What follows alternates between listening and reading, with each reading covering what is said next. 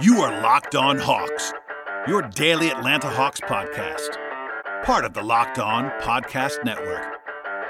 Your team every day.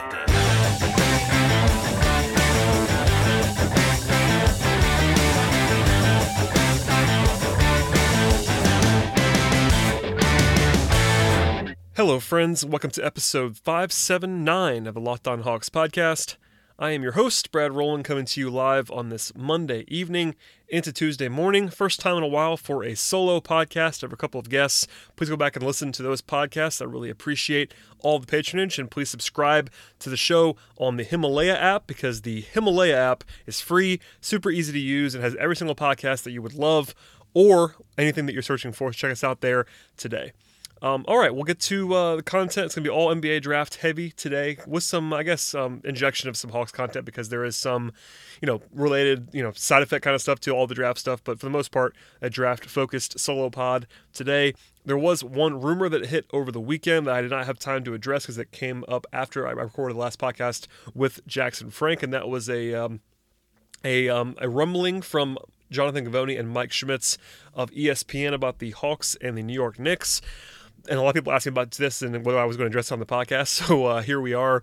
The reporting came from those guys from ESPN uh, saying that quote the Knicks had explored the possibility of trading back in the lottery end quote, and that the trade, uh, at least the one that they brought up um, unprompted, was the for, was for the Hawks having their two first rounders and they uh, that basically that was under consideration by the Knicks to go from three down to eight and number ten.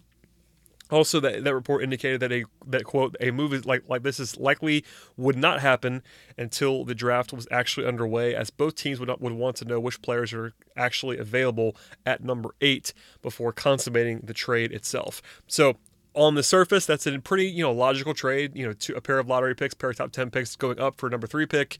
You know, value value wise, we'll talk more about that in a second. But just on the surface, make, does make some sense for both sides, et cetera, et cetera. Then Ian Begley, who is uh, now working at SNY, but formerly at ESPN New York and covered the Knicks for a long, long time, still is actually, um, reported that, quote, any potential trade between the Knicks and the Hawks involving their first round picks is currently not under serious consideration by either side. And then he cited a league source with that reporting. So some cold water poured on that report pretty quickly which is why it wasn't a full emergency podcast situation for me on Friday afternoon. And I was also um, doing some uh, busy, busy stuff and traveling this weekend. So there you go on that. But all that to say, there's a lot, of, lot, a lot of angles to explore here. I think a lot of people were assuming that this trade rumor or idea, you know, credible or not, would be for RJ Barrett. Uh, some other people in Hawks twi- on, on Hawks Twitter and Hawks fans were assuming that it might be for Cam Reddish because of all the Reddish noise. I got a lot of people asking me about both those guys individually.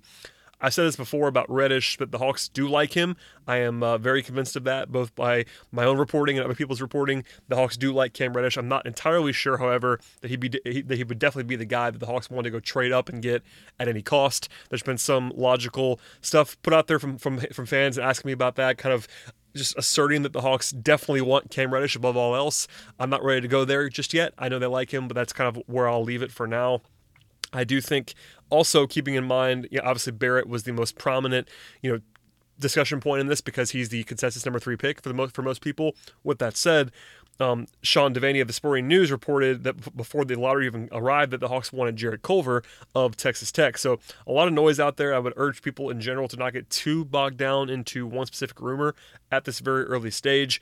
You know, in theory, um, trading eight and ten in the NBA draft for three is probably a good idea because in a vacuum, you know, taking this draft out of it, you want stars um, ultimately in the NBA, and uh, at number three, you're, more, you're much more likely to get one than at eight or ten.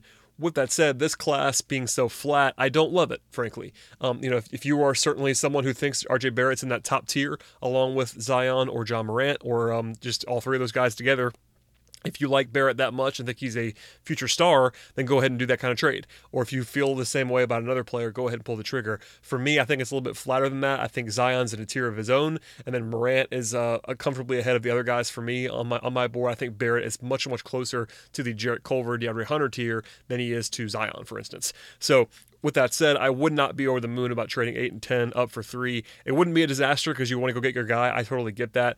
I do think that going up to three, taking Cam Reddish there would be kind of aggressive because I'm not sure I have him that high. But if you if you took you know Barrett or Culver, I would totally understand that kind of rationale. And uh, frankly, though, at, at, this point in time, you know, on the Knicks side, without this is not the Locked On Knicks podcast by any means, but I do want to at least say the Knicks don't make a lot of sense for me to go ahead and go from three down to down to eight and ten. You know, again, in theory, in a vacuum, sure, but the Knicks have big time free agent plans. They want to go out and get Kevin Durant and Kyrie Irving this summer. And um, if you're going to trade the number three pick, you would want to do it for someone who's probably more established and wants to win now. Because if you're if you're going to go out and uh, go out and get Kevin Durant and Kyrie Irving, you want to win right now. And uh, even if you love, if, even, if you absolutely love RJ Barrett, he probably isn't going to help you win right now as a rookie. Very few rookies actually help you win at a high level right now. So, eh, but if you're going to make that kind of trade, you want to trade that for a more established player, not for two more draft picks. So for the Knicks, you know, I don't love it either. So it's one of those deals that it's one of those rare deals that I, am not sure I like it for either side necessarily, even if it's kind of defensible on both sides. With that said, I think, you know, I was asked this on the radio earlier tonight, actually, and it's just one of those things where, you know, I'd be pretty surprised if this exact deal happened. I think the Knicks would want more than 8 and 10, and I think the Hawks may not want to do that, that kind of trade unless they're in love with one particular player. So keep that in mind. It's, it's one rumor, it's already been refuted, and uh, definitely something that I wanted to address on the podcast because I hadn't talked about it just yet. But um, for now, I wouldn't take this one too seriously. Uh, just more of a thought exercise at this point in time to talk about, you know, kind of where you fall in this draft. If you love RJ Barrett or, or if you love Jarrett Culver, then you might like this trade. If you don't, if you think it's more flat, if you don't love the uh, star power in this class, you might want two swings at it, like I would. I think just in general, I'm not fan. Of, I'm not a fan of trading up in this class unless it's to number one overall, which obviously is not going to be able to happen with the way that Pelicans should be valuing that draft pick of Zion Williamson. So all that to say, um, and it's a lot of information. We'll talk more about that later if there's more if there's more buzz about that particular trade. But for now, I'm going to consider this one kind of on the back burner, and we'll come back to it if we need to do that. Quickly before we get to the rest of the podcast, do want to tell you uh, quickly that today's show is brought to you by, in part, Hotels.com. Don't hate like your friend's trip. Book your own with Hotels.com and get rewarded basically everywhere. Hotels.com. Be there. Do that. Get rewarded. Okay, next on the agenda is a catch up on the draft workouts that have been happening for the Hawks in recent days. You know, they took about a week and a half off actually um, because of some individual workouts that were happening around the country, some you know some agency workouts, um, that kind of stuff. You know, I know the Hawks brass were in Las Vegas. Um, actually, a good friend of the program, Jeff Siegel, was there as well, and got to uh, see some some uh, prospects up close and personal. But uh, lots lots of traveling and not nothing happening at the facility other than just the typical team workouts over about a 10 day period from from May 20th to May 30th. But on May 31st, the Hawks had a pretty interesting workout actually in the building in Atlanta. It featured Brandon Clarke and Grant Williams as the headliners of Tennessee, uh, sorry, of Gonzaga and Tennessee, respectively. Then a couple of, uh, actually a trio of potential second round draft picks for the Hawks Eric Paschall of Villanova, Jalen McDaniels of San Diego State, and Louis King of Oregon, and then Jaylen Hands from UCLA, who's an intriguing guy in some ways. I'm not a huge fan, but one of those things where he's definitely a draftable kind of player. So those six guys were in the building. Obviously, Clarke and Williams are the headliners. I am high on Brandon Clarke. I think he's a top 10 or 12 guy in this class um, pretty easily. I would not necessarily be over the moon about him um, at 8 or 10 necessarily. You know, at 10, he certainly could be, could be my top guy available. It's at least possible that that would happen.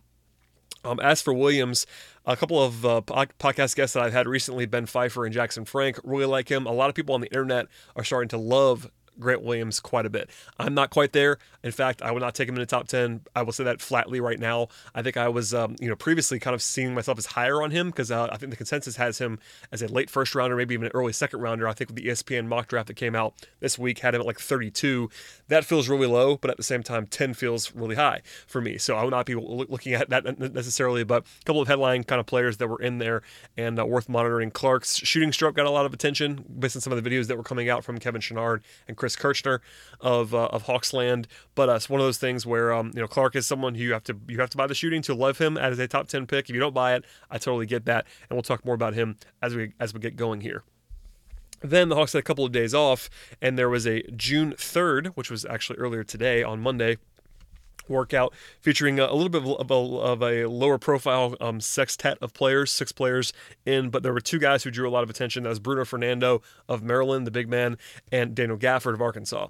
Two guys who have uh, polarizing profiles in some circles. You know, I've some, I've seen people that um, in my mentions that really like Bruno Fernando. A lot of people on PeachtreeHoops.com that, that read the site. Um, a lot of uh, active commenters that really like Bruno Fernando as like a top 15, 10, 15 guy in this class. I'm not quite there. In fact, there's been some people that would consider him at number 10.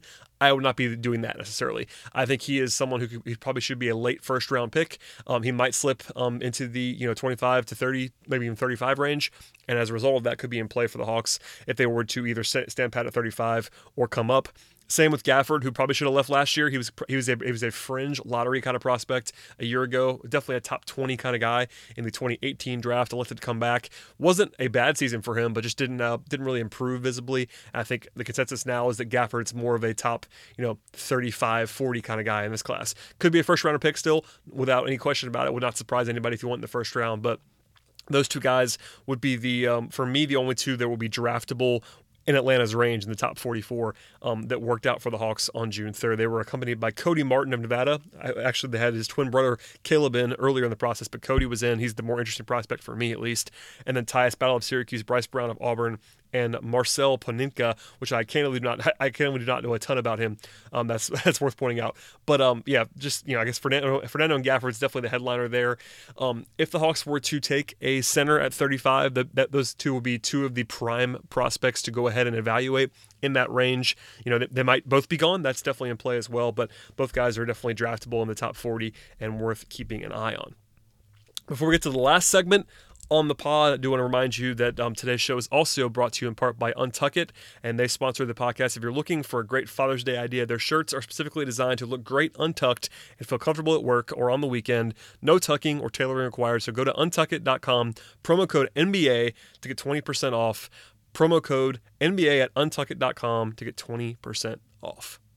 All right, and we're back uh, to talk about one more thing, and that's the ESPN mock draft that came out actually on Monday. For better or worse, ESPN is the most high profile entity that covers the draft, and those guys, uh, they, they, they, actually used to run Draft Express.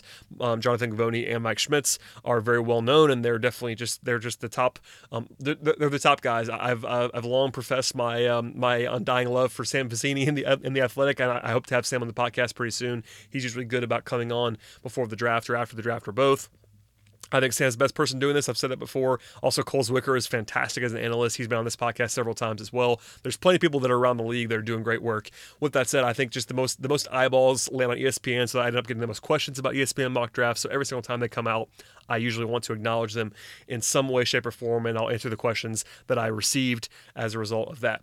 Um, so today it was, was, a new mock draft, and um, unfortunately for content, it was the same top 10 picks that the Hawks have had from ESPN projected for a while now. But that, that actually is interesting in some ways because it's Cam Reddish at number eight, and it's um, Jaxson Hayes at number 10.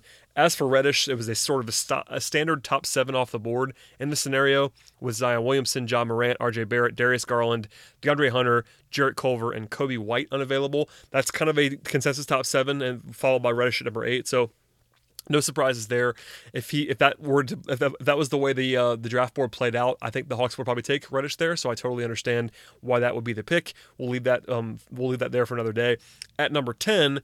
Um, it was those top eight guys gone, plus Sekou Doumbouya went at number nine, and that would leave the Hawks choosing between players like Jaxson Hayes, Goga Bitadze, um, Brandon Clarke, and uh, Nassir Little potentially as well. Maybe even PJ Washington would be in the mix there. Um, but I think um, you know Hayes is a pretty interesting pick and one that's often linked to the Hawks in a number of ways. Worth noting also as we record this that Chris Kirschner of the Athletic reported early on Monday evening that Hayes will be in for a private workout with the Hawks on Tuesday. That isn't terribly unusual for a prospect projected to be in the lottery to have a private workout. A lot of guys do that, maybe even more than once. It's just one of that's just kind of the way the um, the, the, the, stuff works. And good on Chris for uh, breaking that news and kind of getting that scoop behind the scenes. Um, I wouldn't necessarily attribute too much to uh, Hayes coming in for, for, a private workout because he's a pretty interesting prospect, and uh, no reason why the Hawks wouldn't want to take a closer look at him. But um, he definitely is someone who could be in the mix for the Hawks. A very talented guy, very uh, fluid athlete, very long. We'll talk more about him as we get going here here, but he uh, um, in recent days Hayes against Goga has been an interesting topic of conversation because Goga is a bigger, more physical, perhaps more polished offensively kind of player, whereas Hayes is a better athlete, rangier, higher defensive upside to be sure. And if he can shoot it, that's kind of the swing skill for Jaxson Hayes, for me at least, offensively, as to whether he would fit in Atlanta, as whether Hayes could shoot the ball. But um, that's a that's a pretty standard pairing in terms of mock drafts with Reddish and Hayes, so no surprises there. Elsewhere in the ESPN mock, it was Dylan Dylan Windler of Belmont at number 35 with Bruno Fernando still on the board, I think Hawks fans would revolt if they passed on Fernando at 35 because of all the way that I have uh, heard people talk about Fernando. Everybody loves him apparently in Hawks fandom. But Windler is good, uh, and it, it, would be a solid pick at 35. He's very talented, great shooter, um, and uh, would bring a lot of what the Hawks like to the table. At 41, the Hawks actually picked up Auburn's Auburn's Chuma Okeke. I love that value. I talked about him a little bit with Ben Pfeiffer as well as a player who's like a top 20 guy when healthy um, in this class. Uh, he had the ACL tear in the in the NCAA tournament. As a result of that, he's going to fall a little bit potentially, but that'd be a great value at 41. And then um, it's one of those things where I don't know. Okeke is um, polarizing because if you don't have the medicals, which none of us do, frankly, um, you wouldn't necessarily know how to, to fully um, evaluate him. Same with Jontay Porter, who's had to uh, had the two ACL surgeries, so his is a little bit more severe. But still, um, if you assume full health um, and a, normal recovery time for Chuma Okeke, then he's sort of a no-brainer pick in the 40s, and that's worth pointing out as well. Number 44 overall is a little bit less sexy. It's uh, Sirvydis, um, who's a 6'7 kind of shooter, combo um, combo wing kind of guy with a shooting pedigree, playing at a high level in Europe. He'd fit the um, push back to the fact that the Hawks have been saying that they don't want five picks. Uh, at least they don't want five rookies for next season. If he was the pick at number 44, it would almost certainly be a draft and stash situation, which makes sense. I'm on record as saying that I think the Hawks are probably going to make a trade at some point during the draft. Um, but if they were to stand pat and make five picks, one of them is almost certainly going to be a stash based on what Travis Schlenk has been saying, and uh, he would make sense as um, potentially that guy, considering he's sort of the dri- dribble, pass, and shoot player that the Hawks might gravitate towards, and he probably will be there as well in the mid 40s. So all that to say, I know it's a lot of information to throw at you um, between a Monday and a Tuesday. I do have a guest planned for Tuesday's podcast, um, at least Tuesday into Wednesday morning. So please stay tuned for all of that content as it's coming. Uh, candidly, I don't want to go too deep into this, but I have some family stuff coming up where I'm going to have some unexpected travel.